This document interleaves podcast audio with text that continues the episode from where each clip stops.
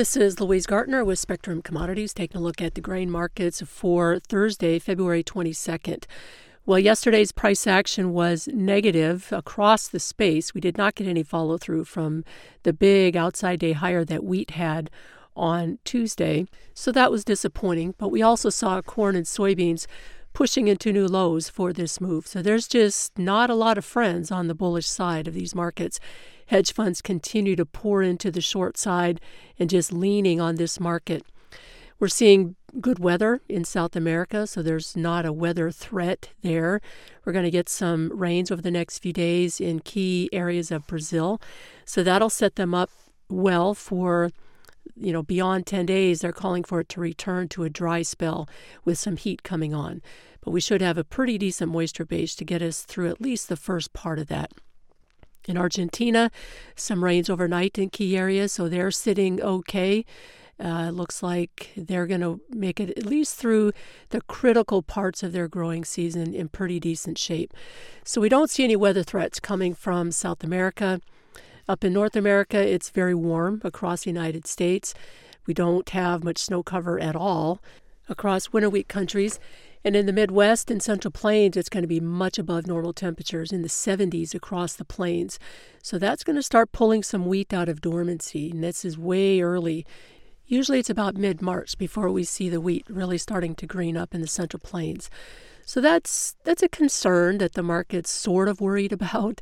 Uh, you know, at this point, you can't really put your finger on what's going to happen. But if you start uh, growing earlier, you, are still susceptible to those early April frosts that sometimes can wreak havoc with the wheat market. And obviously, if you're breaking dormancy two to three weeks early, that puts the crop at much more risk. But we just have to see how this all plays out. In South America, we've got the Rosario Grain Exchange out of Argentina lowering their production estimates for both corn and soybeans. They took corn production down 2 million tons to 57 million tons, and soybean production 2.5 million tons lower to 49.5. In Ukraine, farmers there are looking at their planting plans for this spring, and they're trying to move away from corn, which was a loser for them last year, more over to soybeans, which they at least were able to make a small profit but financing is making it hard for them to do that. So we don't expect to see a huge shift from corn to soybeans. Probably by the end of the day, it'll be around 4 or 5%. Some of the, the government estimates are as much as 9%. But it, again, with the difficulty in making that transition, it's likely not going to be that high. Here in the U.S., it, tomorrow we're expected to hear from the Biden administration about more sanctions against Russia because of the death of Navalny. Uh, it's it's hard to say really what kind of impact that's going to have on the market. I don't really see how they can slow down their wheat exports. That we haven't been able to slow down their crude oil exports. It'll find other avenues.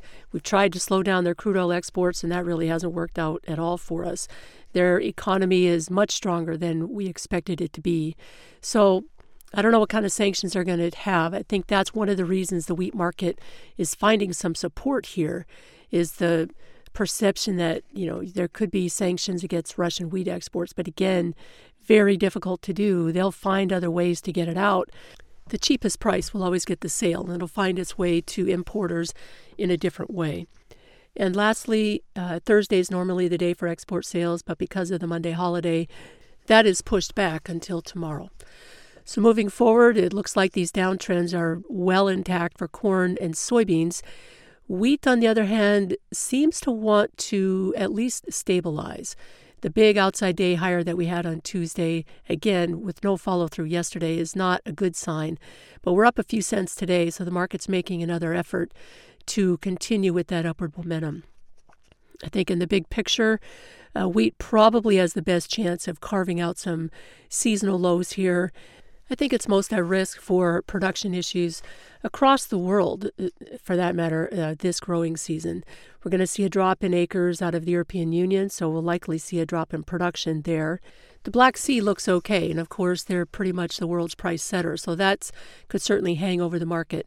But here in the U.S., with ultra warm temperatures, uh, it, it just there is some risk starting to show up, and that's that's probably contributing to the the less bearishness in the wheat space. We're not outright bullish, obviously, but but the bearishness seems to be waning at this point. If you have any questions, feel free to call at 1 800 888 9843. This has been Louise Gartner with Spectrum Commodities.